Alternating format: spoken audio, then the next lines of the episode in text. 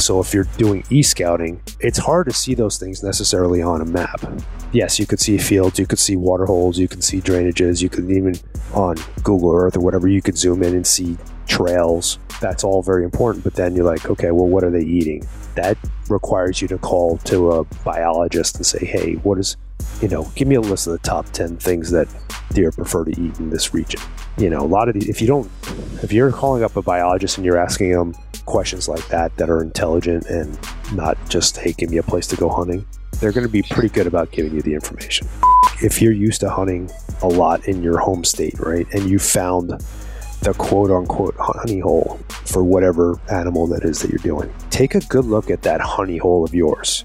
Where is the water? Where is the feed? Where is this? Where's, you know, all those things that we talked about originally? And look at that and then replicate that somewhere else. Look at it on a map, look at it on a topo. Is that same formula?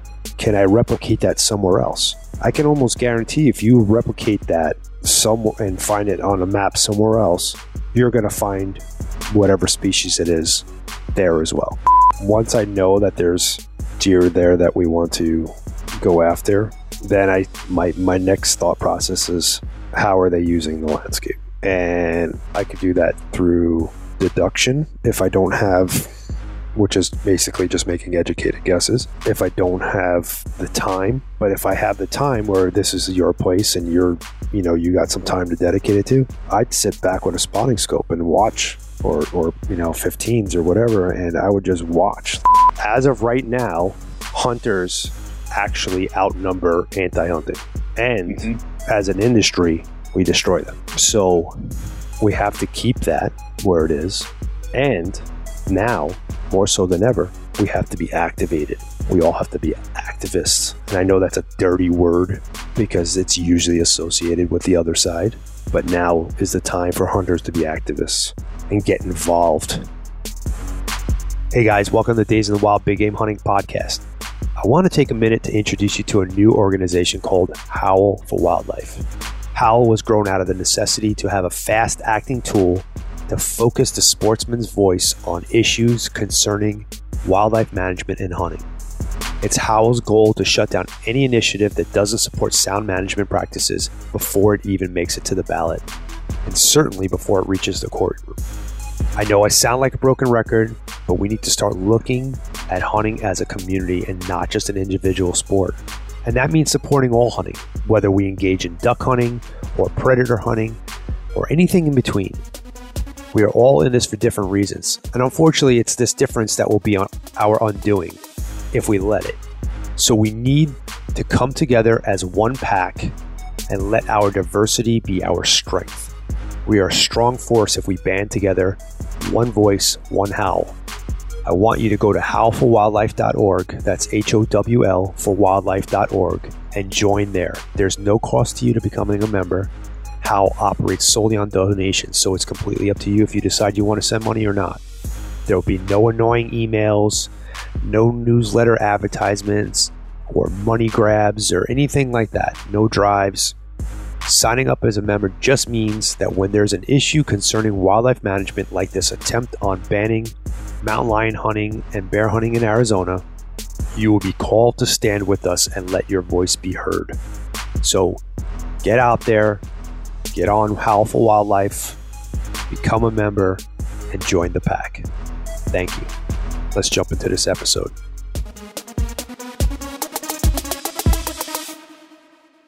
Hi, John. Thanks for coming on to the Western Hunting Hub podcast. We uh, just got connected recently, and just in the last five minutes, been learning all about you and kind of what uh, these different hats you wear and different pieces. And, and I'm kind of excited about a few different things. One, listening to your podcast there, learn more about Howl. You got a South Dakota guide connection there, so that's mm-hmm. that's fun, uh, as well as Arizona. I've got a little hopes and dreams of hunting Arizona here soon. Supposed to do that this last January, but had to, my wife's quite pregnant and oh. decided it was a horrible, horrible time to travel. Yes. Uh, she gave me the permissions and whatever else to go, and I made that own my own decision to say not the time. I need to be good on my you. Wife. so had it all lined out. Yeah, had it all lined out. It was going to be uh, a great trip. But had to had to pull the plug at the last moment, and, and I feel good about it. It's no big deal. I've got got my connections down there to to run around at a later date, and, and it'll, it'll be good. It'll be totally good.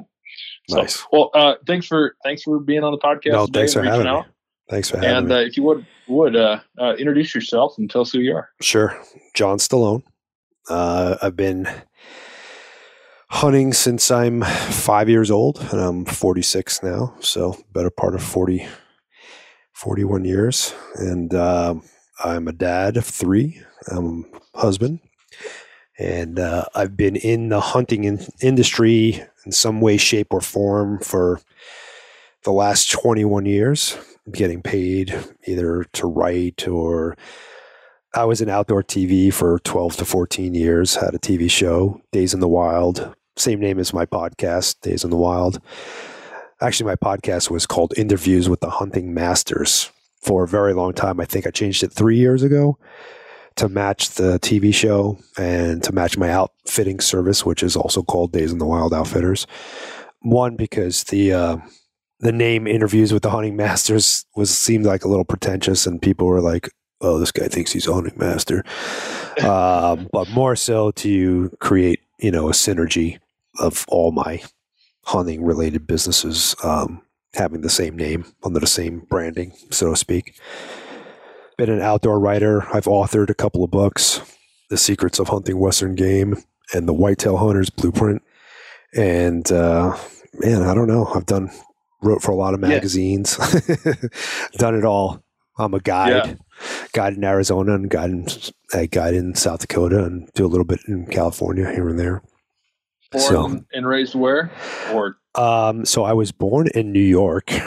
I lived there till I was almost 16, and then I moved to Arizona in like 1991. Okay, so with the uh, been in Arizona and obviously getting to know that country. What brought you to guide in South Dakota? Well, it kind of came out of uh,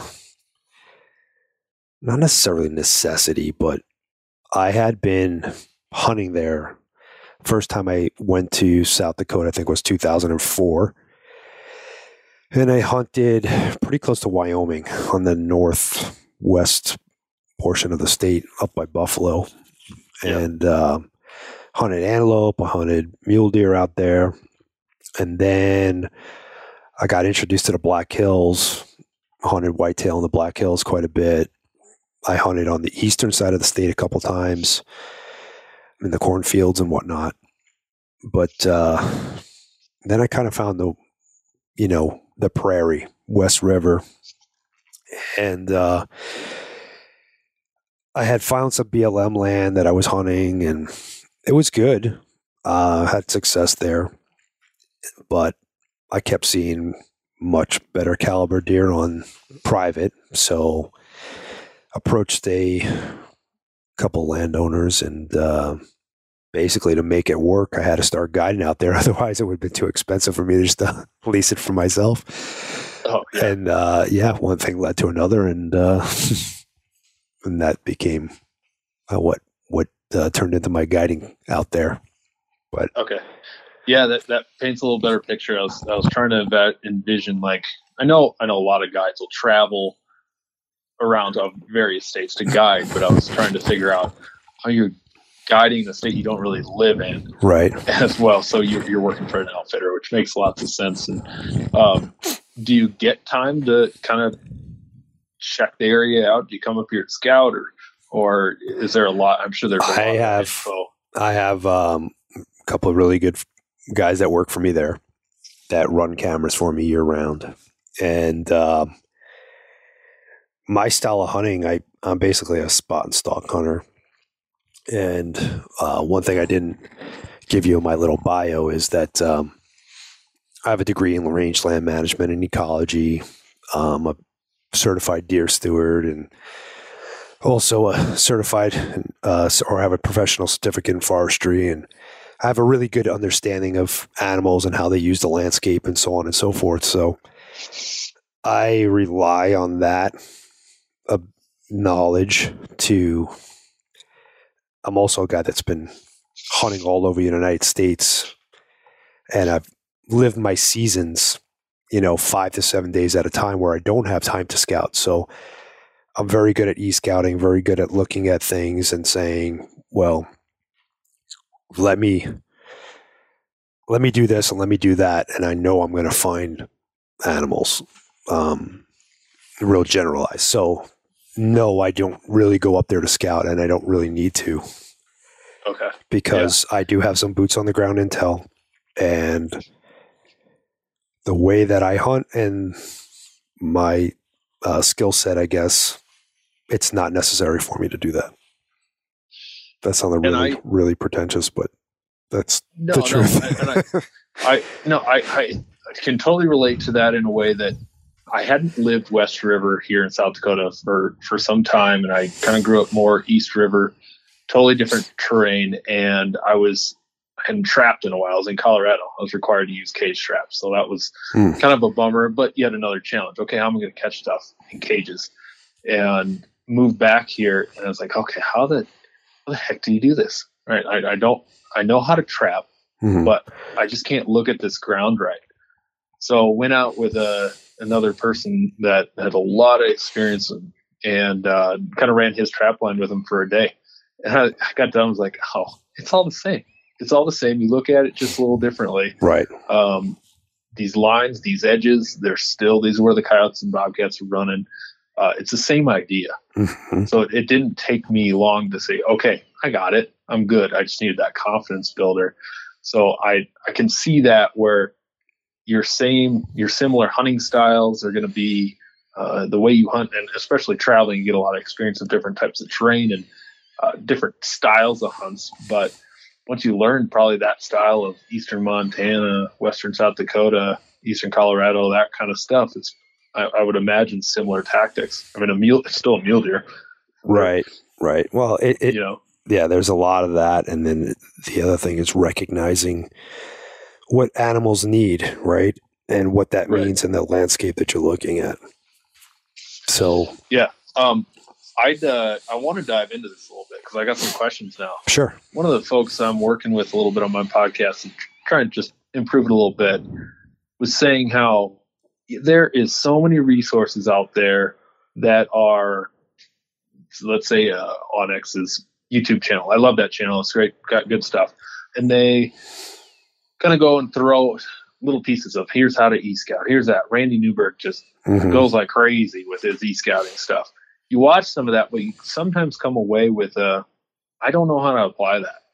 I don't, Mhm. I don't, I, I'm still struggling looking at this, this topographic map. And so this gentleman I was chatting with, he kind of expressed that concern of how does that person that's an Eastern hunter or somewhere that's not used to this topography look at this ground and be able to identify a game plan or a hump plan? Like what, what kind of things can you share that how you look at a new piece of ground and how you're you're attacking it? Okay. Well, I guess it all depends on the species that I'm hunting. But it's Let's If we're mule deer, mule deer in the prairie. okay, so mule deer in the prairie, they're going to need trees at some point, right? They're going to need uh, some thermal cover, either trees or canyons that are going to block. I mean, you know how South Dakota is. I mean, if it's not blowing 20 miles an hour, it's blowing 30. So Yeah. y- you need stuff that is going to protect them from that. So when that's a good start, right? You look at the other needs. You need water. You need feed. So now feed in the prairie, that's not usually a big thing. But if you have agriculture that's close by, right? Then Yeah. that becomes a more desirable feed. Okay. And you're not relying on looking at forbs and grasses and native plants and stuff like that. That would, but you have to have those things too because there's not always ag- agriculture. So you have to find both, right? Especially when you're getting close to the wintertime and, and that rut, rut phase uh, that we hunt most of the time. And that's where it's going to hold the does. The does are going to, you know, seek out the best possible habitat that's going to keep them the healthiest so that when they're impregnated, they have a higher success of having a successful birth and the the fallen living. So you you have to look at not only those items, but you have to look at juxtaposition, how they are related to each other. Because if you have an ag field that's two miles away and there's no good travel corridor, that may not be a viable thing to, to worry about. So it's having all the pieces of the puzzle. And the pieces of the puzzle are travel, cover, not just travel, I should say escape routes too. Yeah. Water, yeah. native feed, and then destination feed when, when we're talking about South Dakota or any place that there's agriculture. There's always, and, and really in other places too, there's always destination feed too. There's always a preferred food source, something that would they would okay. rather eat on. And it's being able to identify those things. And so if you're doing e scouting, it's hard to see those things necessarily on a map. Yes, you could see fields, you could see water holes, you can see drainages, you could even on Google Earth or whatever, you could zoom in and see trails. That's all very important. But then you're like, okay, well, what are they eating? That requires you to call to a biologist and say, hey, what is, you know, give me a list of the top 10 things that deer prefer to eat in this region. You know, a lot of these, if you don't, if you're calling up a biologist and you're asking them questions like that that are intelligent and not just, hey, give me a place to go hunting, they're going to be pretty good about giving you the information for the most yeah, part. I do work in that office where I overhear all of the biologist conversations, mm-hmm.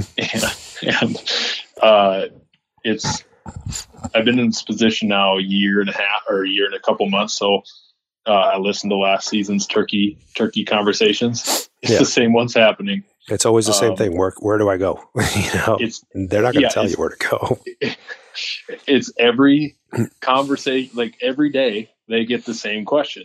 So they don't have the answer. They they have no problem telling people where to go, like mm-hmm. go do this. But I'm also sending 50 other people there. Right. So exactly because they they want to send people into those areas where they got turkey issues or um, especially elk in South Dakota. That's a, definitely managed socially. Yes. Uh, pretty heavily. So they want to, those hunters to be successful. Our success rates are over 60%. Very high, yeah so they're they want that success and but man it's just like the same revolving door same conversations uh, and not to the biologist's fault. It's it's trying to think of those creative conversations they have with the biologist and i like that one. What do those deer feed on in that region? I've never yeah i mean you could that. ask them a bunch of things you know.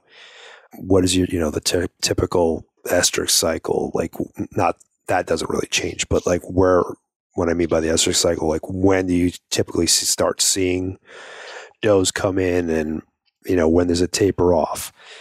You know, it's just be creative about information that's going to give you the pieces of the puzzle.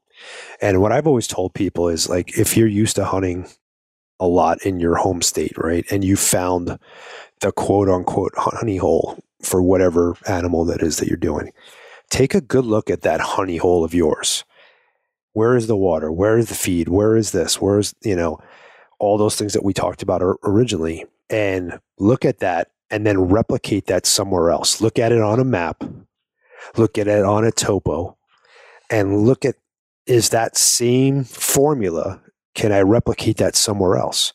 I can almost guarantee if you replicate that somewhere and find it on a map somewhere else, you're going to find whatever species it is there as well. Yeah, I like that. I think that simplifies it and just brings it back to what these core fundamentals are of of let's just say mule deer hunting, mm-hmm. and you can take that, allowing.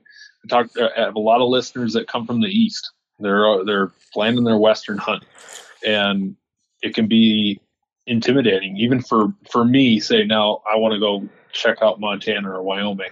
That's intimidating for me. Just that that's not. I don't know that country.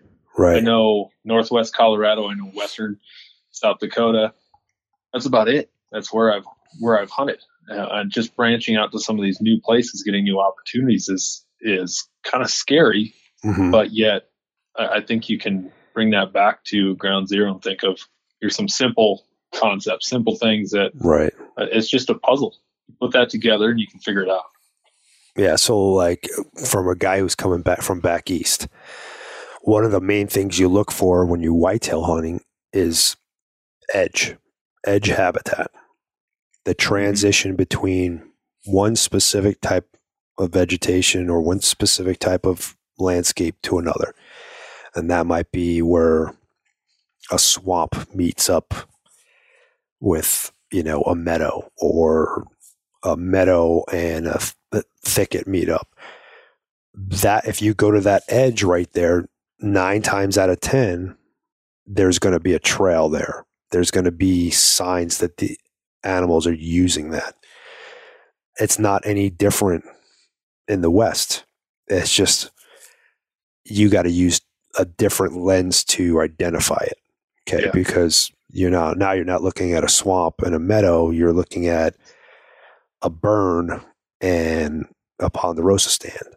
You know, you're looking at where the prairie meets a creek bottom.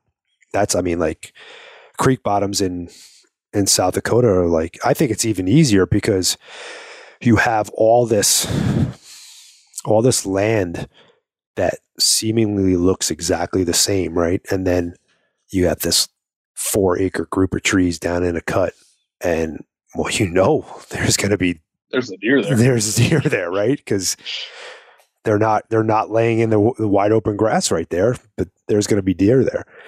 Um, I actually have this one little piece of land that it's it's not flat. It's it's got all like rollers, and it's just grass you know, I don't even know how big it is. I think it's 200 acres, but and there's this giant creek bottom that cuts down the middle of it. And then the neighbors have ag on two sides. And the backside of it is a continuation of the same creek bottom and then more of the rolling hills, right? So more of what I got. And people look at that and are like, oh my God, there's so many deer out there, but how do we get to them? Well, we're not going to get to them right now. We're just going to look and see what's there.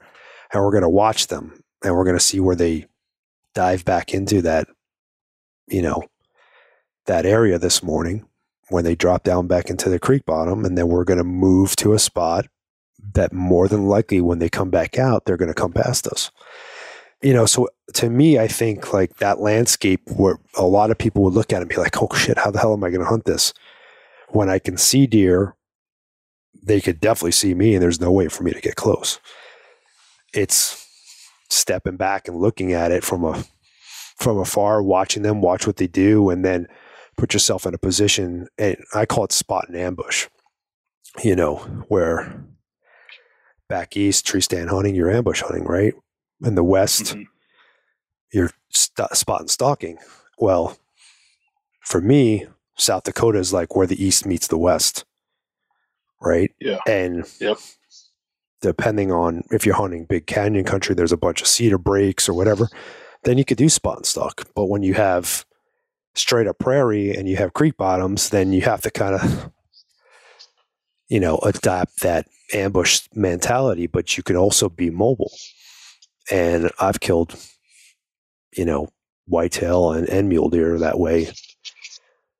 I should have a video on my YouTube that I uh, from a few years ago, and this is when I was still actually hunting public land. I glassed up this big whitetail buck, and he was pushing a doe, and he was heading towards this creek bottom that I had poked around in a little bit the day before, and I could tell he was heading right for this one spot where they cross, and I found some good sign and whatever and I made a big loop and I got around and I got set up and him and the, all the does came by me at one point and uh, I was able to make a shot and kind of you know harvest that buck. So it's it's, it's a lot of it's about ident- you know identifying. Going back to what you originally asked me is identifying those same things that you that you do in your own home state and maybe you don't and you don't know that you're doing it but once you've found a place that has a lot of deer and a lot of elk or whatever the case may be they're in there for a reason and that reason is the habitat suits what the what their needs are so identify those needs, identify what it looks like in your landscape, and then try to replicate it somewhere else. Simple. Yeah. Simple, right? So it's not yeah, really simple. it- oh, easy, easy. Now as long as you can shoot straight. The uh, I've got a new piece of ground that I'm looking at, uh, and and it's kind of prompted a, a series that I'm going to do with my solo episodes here.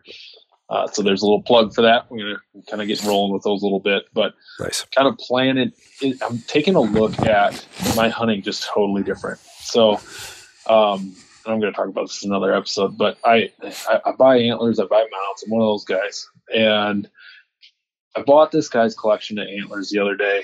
It was him and his deceased father, so it's a lifetime and a half Hmm. of just like four point whitetails. It was a truckload, um, and and the guys they've got a lot of stuff, and I didn't buy it all, but it's just like, man, we spent a lifetime shooting these little bucks, like not little bucks, just average nice deer, hmm and we uh, we had a great time doing it. What am I going to do with all this stuff? Hmm. So here comes not me buying the stuff, picking it, using it, cutting it off skull plate, and off it goes. It just really made me think a lot around do I want to just fill the my wallet full of tags that are the easy South Dakota hunts, and I don't want to just talk about South Dakota. That's anywhere. You can go Right. get easy hunts all over the West. I, I because only a fraction of my listeners are from South Dakota. I want to include this in multiple states. You can definitely go have those easy tags, easy whatever. Um, that uh, you can fill a lot of tags and have a great time doing it. But I got it's time for me to focus on some specific things, and I'm really looking at this new piece of ground that is semi prairie. It's not full on prairie because it's got it's got some good breaks to it, some good cedars, Mhm. decent amount of trees, but it's got the open um, openness to it. Right. If I told you where kind of the rough area is at, you'd understand.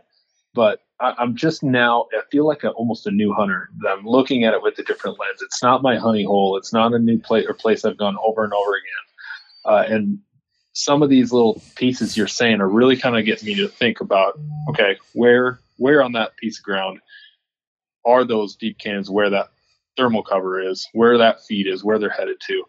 And so I'm starting to paint this picture very new to the very beginning of this planning.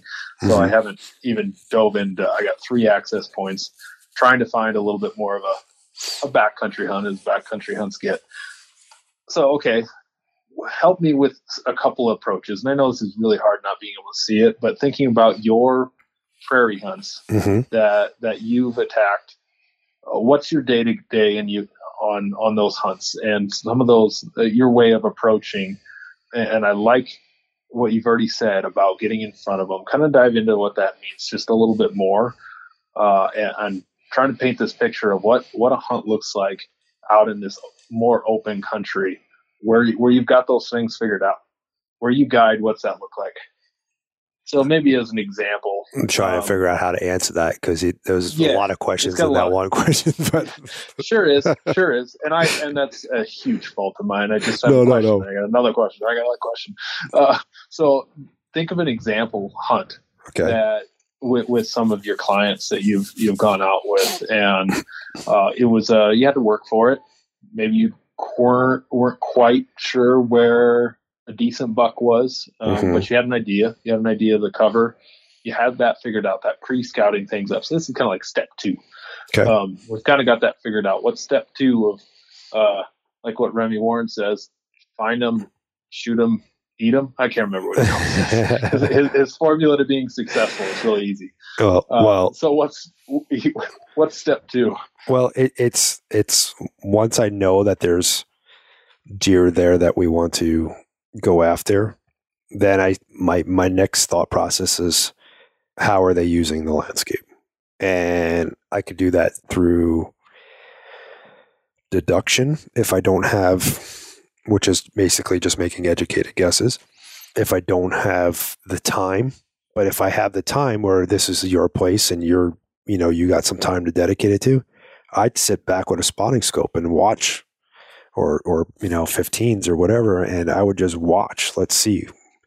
Okay. The deer come up here. The deer come out there. They like to feed on this hillside and they, I find that they're very habitual even when they get to the rut, because the does continue to do the same thing and the bucks just start following them at that point. So mm-hmm. I would just look at it from afar and don't put okay. too much too much pressure of you walking around in there. I mean, now you got you got you got time. If you want to go down there and figure out what that creek bottom looks like, or whatever, um, or whatever it is that we're you know the breaks, you want to figure out what it looks like. Walk around, get a feel for how you can move about it quietly, and how you can you know access different points. Because if you're going to spot and stalk, that's a big positive. Every year in my main property that we hunt, it's all cedar breaks, giant canyon, just all cedar breaks, drops off like almost a thousand feet or something like that. It's like 850 feet or something down to the bottom. And, um, you know, it's, there's all these little cuts and little places that deer can hide. So I spend a lot of time behind the glass looking for things, but one of the most important parts is knowing that when I go to make a move on something, how am I going to get there? How am I going to get there undetected? How am I going to cross these big wide openings? Because even in the cedar breaks, there's big wide openings, right? And so, yeah. am I going to run into other deer on the way? Happens all the time, right? So you need to kind of get a feeling uh, for all that stuff. So now's a good time to get a good feeling for that. Go hike around, go find some sheds, kind of get a good idea of what what it all looks like and commit that to memory. And then mm-hmm. when you get closer to season, you know, start spending some time looking from afar.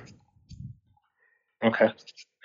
Yeah, that's uh, and I'm trying to figure out too if uh, and, and I'm thinking the the best opportunity for me in that area uh, is a is the archery tag because South Dakota it's September to the end of the year, right. so you've got lots of time.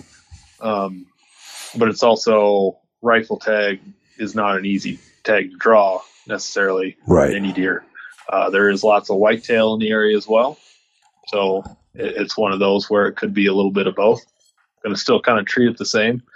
Even kind of considered maybe in some of those areas it, it could be a tree saddle kind of deal if, if right. I need to. But I, I, I don't know. I don't know yet if I want to go that yeah. route. I have to go got to go buy one. We run ground blinds and stuff like that. Also, okay. I don't do any tree stands. I actually shouldn't say don't do. I have we have three set up in five thousand acres that I have that we hunt, but. Um, I struggle. I struggle in a tree. I can't sit there for more than two hours, and I think that's also one of my faults of why I struggle with watching. Um, so I'm glad you told me that because I don't have the patience. I want to go dive into a place and go learn it and see what's there. Well, I want to see what's over the next hill. See, watching, you could be a little bit more active, a little bit more, you know, you could also be a lot more comfortable. You don't have to be sitting still and, and so on and so forth. So, you know, getting a tr- good tripod and then, you know, good set of glass and, and looking from afar and just kind of getting it, you'll see, you'll start to be able to put, and you might even want to keep a journal or whatever, you know, really get focused on it. And okay, you know, this time, you know, three does comes out, and then you'll see that same pattern. Oh, two days later, the same thing happened. You know, it's tedious, yeah. uh, and it's stuff that I definitely don't do anymore. But it's stuff I did when I was a younger man and wasn't married and had kids. You know, um, you can do that stuff, and once you've again, it's like once you've done it, it's stuff that you can apply in other places and you don't necessarily have to bring it to that extreme. You know, yeah. you could establish a pattern in two days versus, you know, spending two weeks out there. You know what I'm saying? Yeah. So. That's, I'm in that weird transition of life of I'm not a young man anymore with all kinds of freedoms. Right. And I'm not, my kids aren't old enough to go with me and more than a mile away from the truck. Mm-hmm. Yep there's a our attention spans are pretty short. I got a three year old and a negative two week old. Yeah. Yeah. doing two weeks. So we're counting down the days for that to start all over again. And it's going to be a, a few years before I'm at that point of, of, uh, taking them out. But I, I was just telling my three year old last night, that uh, talking to him about about this in our in our in our plans as much as you can have a conversation with a three year old about growing up to be a hunter and I and I asked him if he was wanting to wanting to go hunting with me and and want to want to bring his brother along we want to do that together and Mhm. and he's been he's probably going to be that weird kid in school because he wants to grow up to have a gun and a knife he told me the other day so i don't know what kind of conversations he has with Oh, his teacher but i'm probably high on their list of the weird dad Oh, God. that's how it, he's talking about things he oh this is kind of weird he started we did harvest a doe together for the first time this fall hmm um, we've gotten really close on elk. We call, I called an elk for him when we were two. He was two, and he talked about that for a year and a half. That's awesome. Um, uh, and then antelope hunting, we were so close, but Harding County opening day, not a place to be with a three-year-old antelope hunting. It's yeah. horrible, horrible. War Um, zone. I'm pro- exactly. Yeah. Yeah, so we ended up leaving, but all he says from that hunt is, "Guys messed up our shot. Guys ruined our shot." Yeah. we were lined up on a on a decent buck, just waiting for him to do his thing, and and just everybody else found him, swarmed in, so it didn't work out. Uh, but anyway, so we we uh, found this. We're doing filling some doe tags in uh, just north of the hills there in that area where there's a crap ton of whitetails Mhm. and filling some doe tags and that was his first time washing the field dressing Mhm. and it was just one of those things where I pulled a heart out, I pulled the guts out, and he is just absorbing it and learning. Mhm. And I, he, he had talked about the other day how deer heart is yummy and it's good. It's yummy Nice. buck meat. That yummy buck meat is always his go-to, or yum, yummy bull meat. But it's he, he, he then he started think relating it to his insides and how we don't eat that. And it's just like, oh my gosh, kid, we're gonna don't have have these conversations with me. Don't have them with your teacher about how we don't eat people hearts, but we eat deer hearts. so I'm uh, a little nervous about those conversations he's having, but they're they're kind of fun to have at home with him. Nice. But kind of that diving deep of the learning there is kind of it's it's interesting. So one thing you got also on your plate here is Howl. Uh, I'm, I'm working on on getting Charles on to talk about Howl, but I I want to know what you guys got going on there as far as what you do and um, some of that work. And if you haven't heard about that, we'll put some links below for you to, to click and and get involved.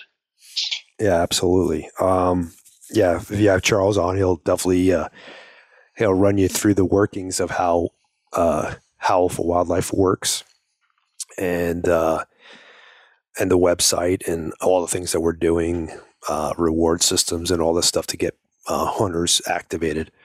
Definitely the guy to speak to, better than me. My role, I'm one of the co-founders, but my role is talking about the conservation side of it and talking about how hunters and anglers um, we need to be more united you know one of the things that we face is that a guy in south dakota you know who hunts whitetail in the black hills doesn't give a crap about a guy in florida who hunts hogs and it's important for us all to understand that we are all in this together, you know, that we all pay into conservation.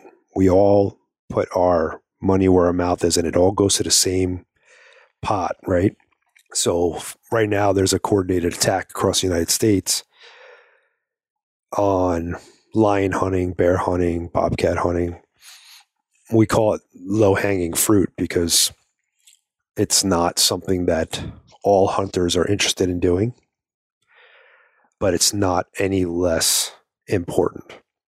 So, um, Yeah. and that's the thing, you know, bear hunter in California loses his rights. How does that affect the guy in, you know, Maine who hunts whitetail? It doesn't, right? You think it doesn't, but it does.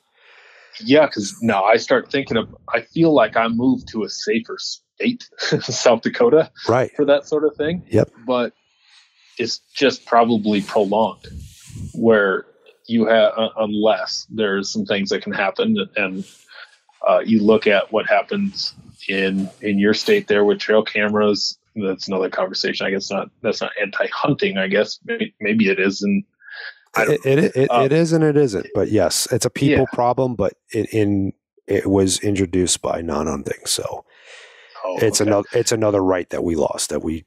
Right.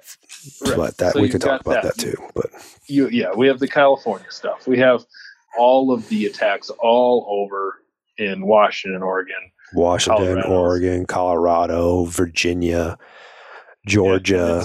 um, I'm trying to think right and now. that's right now Yeah, You look at Arizona. colorado in the in the 90s where they lost trapping and spring bear hmm uh major things that happened there so those are the they're happening in states when things happen in arizona and new mexico hmm uh, so trapping bans. That scares me. I understand. I know it's going to happen in California because he I chatted with uh, Jim Huntsman, and and he talks a lot about the. You, know, you look at Idaho and the percentage of hunters that Idaho has hmm out of their whole population versus California, is sort of less than one percent. Things are going to go to a vote, and they're going to get shot down because you can convince anyone to put it on a ballot Right. um, or it's gonna it's gonna get voted out or whatever. So in uh, South Dakota here, it feels like okay, I'm a little safer, but things are just gonna keep creeping, keep creeping, Yeah. unless there's something that's gonna happen. But you're That- not. it- You're not safe. Nobody is. right, right, and it, it scares me, and that's why that allows me to to want to care even more about even something happening over. I think you guys posted something.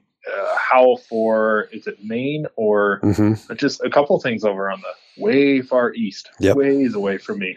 But it makes me want to care about those because I'm not going to hear about them. Right. I'm not going to hear about them because they're a long ways away. Exactly. So and and Yeah. you're not going to feel the effect immediately directly right and you know those those days of us sitting on our hawks and oh somebody else will take care of that. Oh that doesn't affect me. Those days are over. Those days are Mhm. over. If you want hunting to continue on for perpetuity and you want to be able to have your kids or you know we were just talking about your sons you know and and your grandkids and so on and enjoy it the way we because if you want those things it, they're not going to be there. Not the same way. You know it may take several generations for them to get rid of it completely but their goal if you want to know what the end goal is go look at the bill that they got going on in oregon right now which basically me says that if you trim your dog's nails it's illegal hunting and fishing is completely illegal riding horses is completely illegal. ranching forget about it you can't be a rancher that that's their end goal they just showed it right there they threw Right. everything that they really wanted because they felt like they could right now in this regime our, our current state of politics they felt like hey let's let's throw this let's throw this out there and see what sticks Yeah. they have a lot of support a lot really, yeah they do it's, it's as you don't- you ridiculous as it the- is You don't. People are looking at the surface level of that, not even looking into what that really actually means. but that's Like yeah just That's like politics, our oil though. and gas. I just posted our oil and gas episode today that I did with a, a buddy that uh, how wildlife connects with oil and gas. But anyway, just look at right now. We didn't want oil and gas exploration in our backyard, but let's do it over elsewhere and buy that stuff. Well, look what's happening. hmm Can't afford to drive our diesel and, for, and our gas pickups. Yeah. It's kidding. So I also want to quote uh, Dan Gates from Colorado Trapping Association. He always says uh, during a lot of his anti-trapping citizen petitions that come about is it's not a trapping issue; it's a sportsman's issue, hmm and I think that is summed up perfectly. Trapping is by far some of the lowest hanging fruit, oh yeah. And without a doubt. Yeah, and it's not a not a trapping issue for just the trappers, the 200 some trappers in the trapping association. Uh, that's all they have. yeah 300. There's not many. Uh, it's a sportsman's issue. right So it, th- that is just changing that verbiage to understand. I think is is pretty important. Yeah, that I mean that's the message right there. It's like you don't have to be into bear hunting, you don't have to be into trapping, you don't have to be into lion hunting, none of that. Like you don't you do you do whatever makes you happy as far as hunting is concerned but when that stuff is under attack we want you to stand up for it because this is what happens okay? And this is i'm gonna i'm gonna generalize this real and put it in as simple terms as possible. So you know i'm gonna use bear hunting in california because there's more bear hunters there than the, the 200 trappers you talked about but we can use the trappers too. Let's say they take away bear hunting in california right now because that's one of the bills and you lose i don't know 3000 hunters in california so you said california only has you know 1% whatever of yeah, the population one percent of the population. Yeah, but you know- hunters. there's more hunters in California than there probably is people in South Dakota. Yeah. Seriously. Yeah, it's only 1%, but California also has how many millions of people. So, four hundred or forty. yeah, exactly. Exactly. So, we don't even have a million. exactly. So, but you get my point right here. So you, you lose, Right. you lose 3,000 bear hunters. Now the 2,000 that were, you know, or 1,500 that were strictly bear hunters and they don't really hunt anything else because that was their thing. They don't hunt anymore. Now their thing is they're mountain bikers, you know, they kayakers. They picked up something else other than bear hunting. Now you just lost 1,500 voices. You lost all that revenue that makes us as hunters relevant. Okay, let me explain something to you and everybody listening. Hunting only exists because of greed. And that might sound really polarizing or uh, outlandish, but it's in so many ways, it's the truth.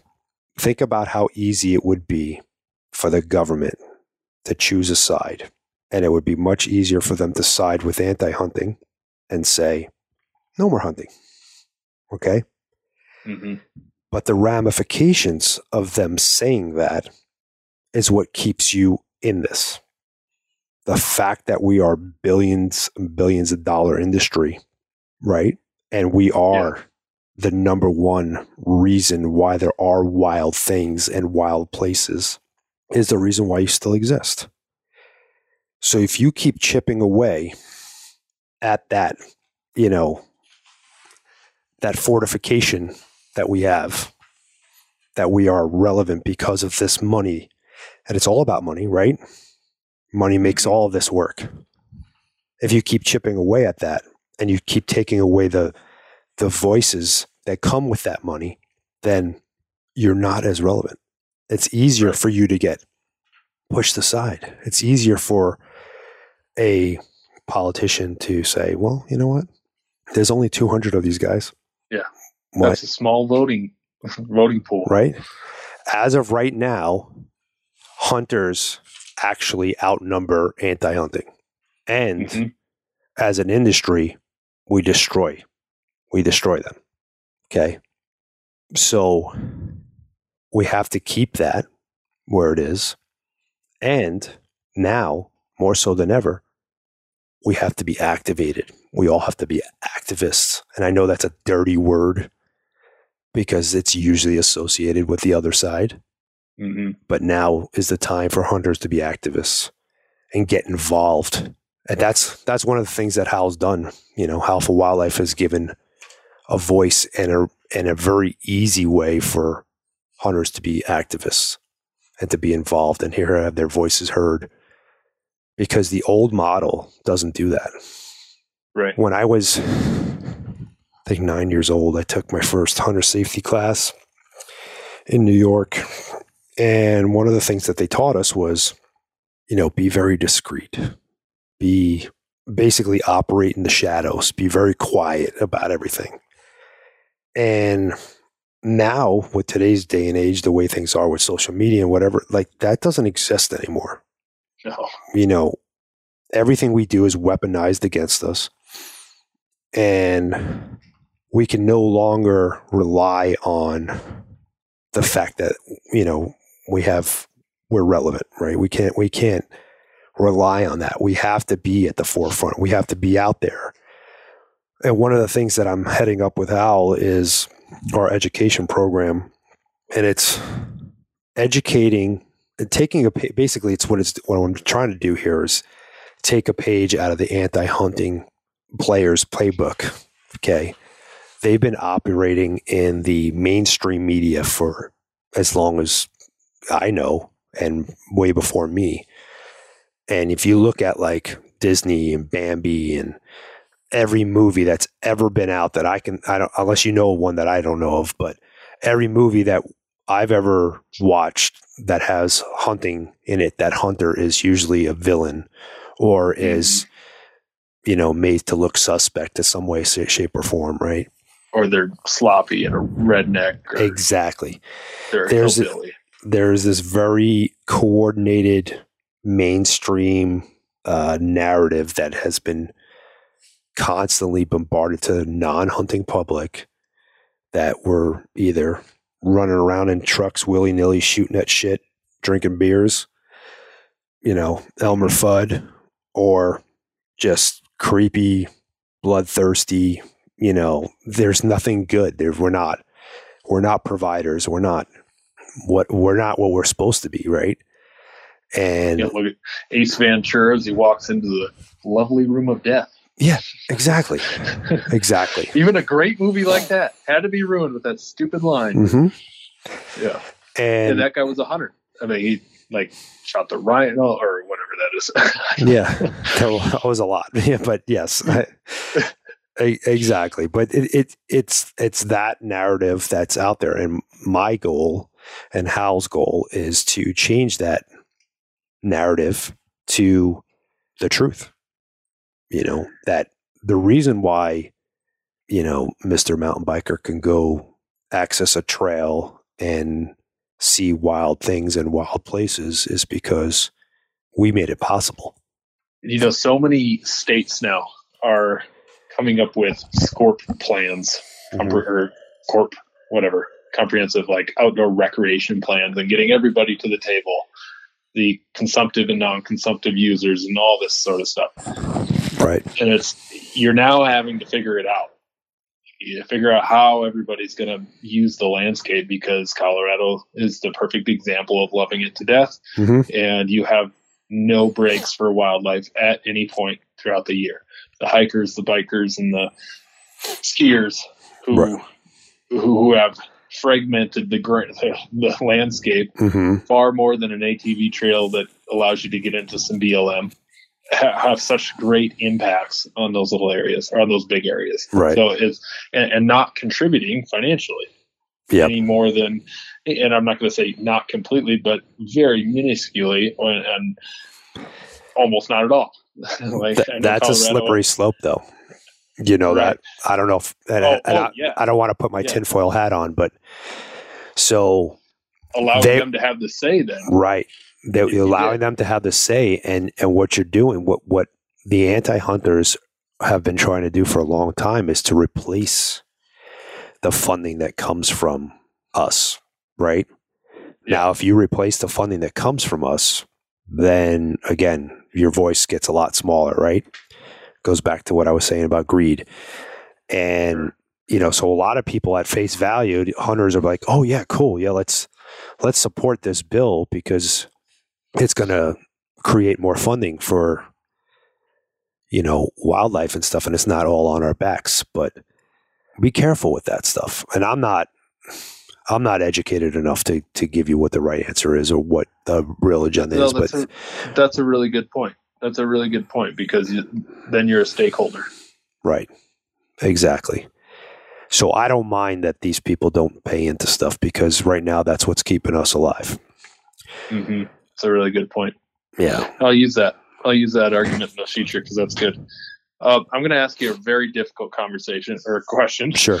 Uh, so, outside of what how the structure of Howl, mm-hmm. and we're going to learn that later with Charles.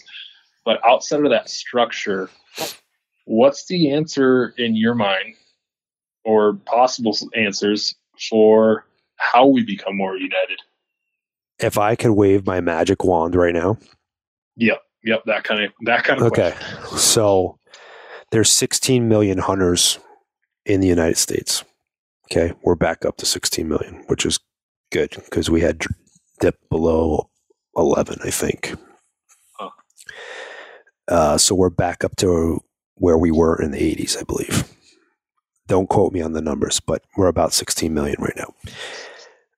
If 16 million hunters were members of Howl for Wildlife, okay, and every time an anti hunting bill or pro hunting bill came up, and we sent out 16 million emails or signed a petition with 16 million people, do you know how powerful that would be? There wouldn't be a single a single decision maker that could dispute that. They would drop it, you know, if it was anti-hunting, they would drop it like it's hot. So let me exp- maybe I'll tell you the story of how it came about. Okay, real quick. So last year there was a bill, another bill to ban bear hunting in California. And Charles called me up and he's like, "Hey, they're trying to ban bear hunting here in Cali because he lives in Cali."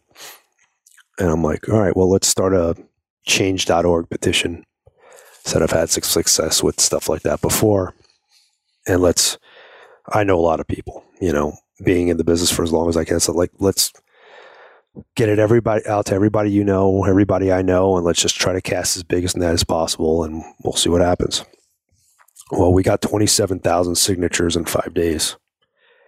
Jeez. Yeah. And between that and all the phone calls that we were pushing people to do, the sponsoring sponsoring senator dropped it in five days of it being on there. And it's like, I am not sponsoring this bill.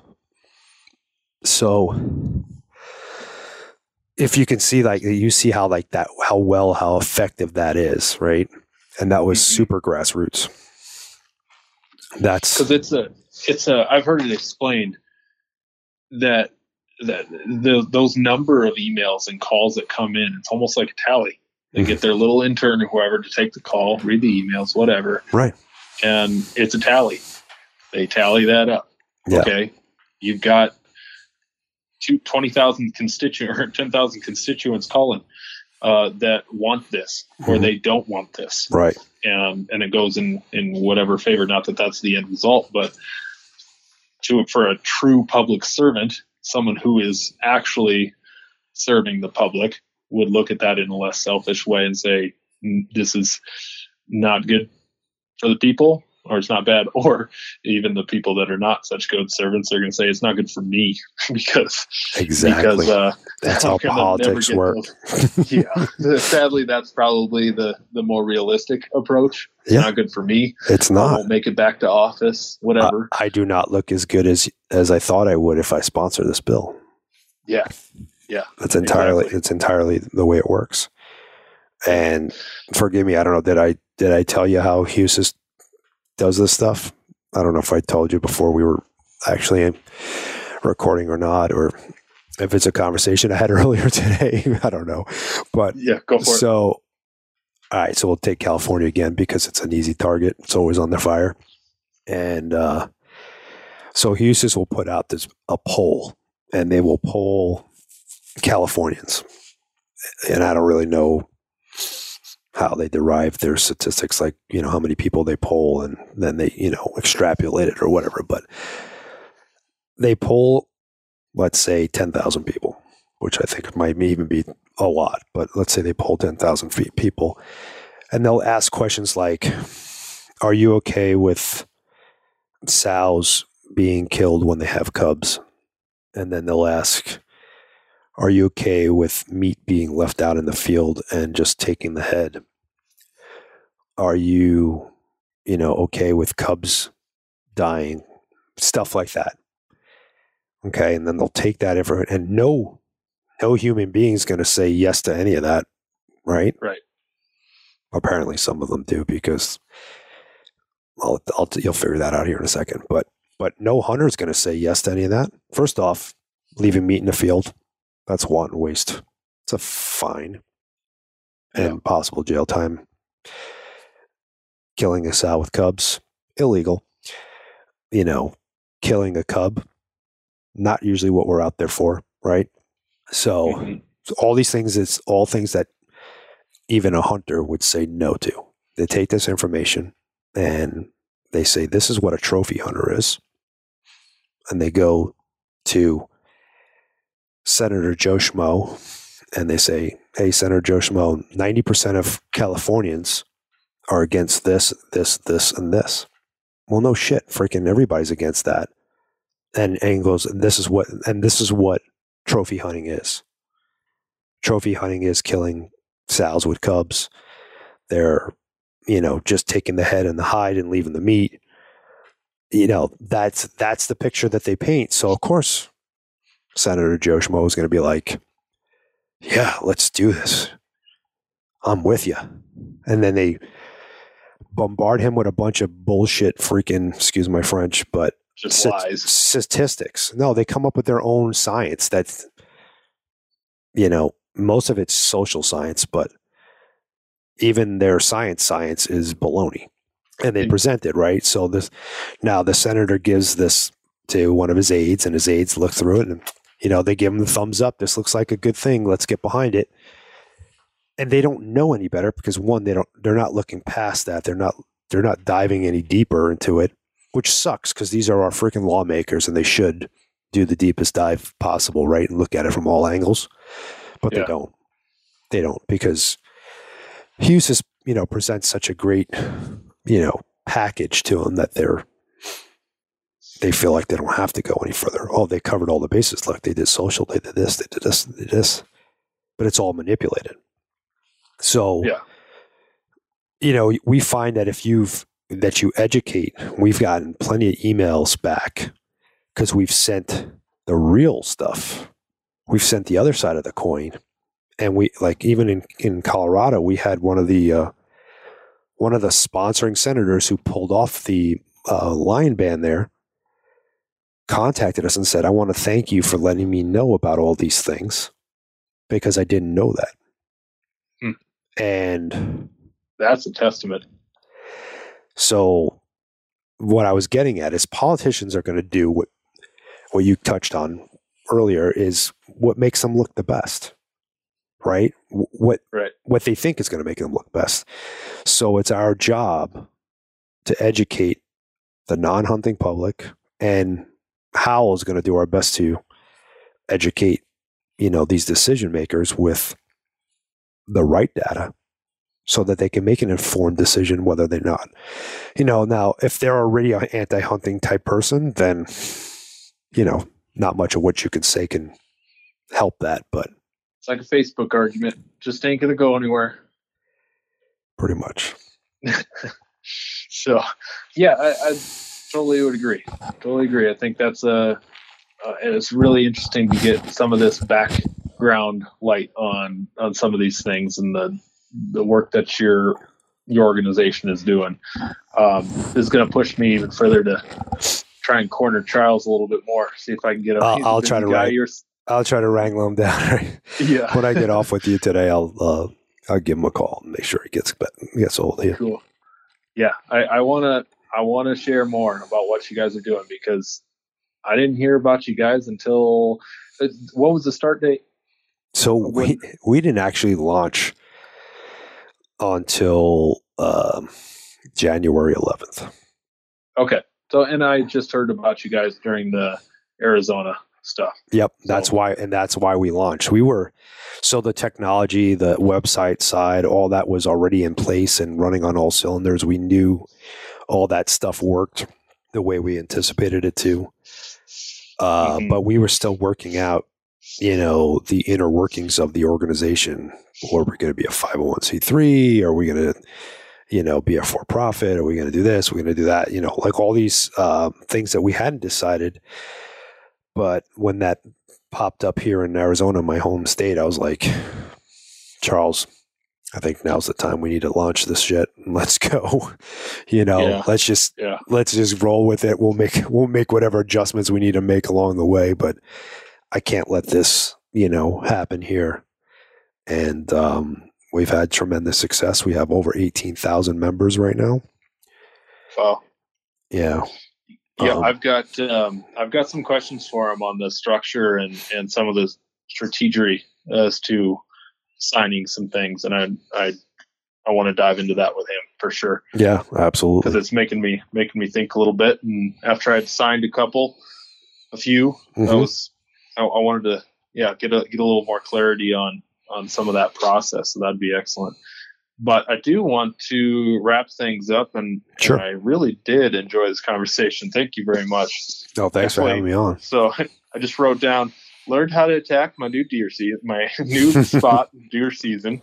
Learned how to talk more about anti-hunting, and uh, learned how to kind of uh, look at a piece of ground a little differently. So I learned learned a few things here for sure, and I appreciate it. And uh, I, I love new perspectives on on things. And I know you were kind of hesitant of saying a couple little things in there, just being maybe a little bit more uh, risque to say, but I those things got to be said, Yeah, and they they uh, they they really uh, kind of help you paint a light on on the whole scenario. So you guys did that for sure, starting Howl, and, and I bet you've gotten some negative feedback somewhere down the line and some contention. I'm sure. Yeah.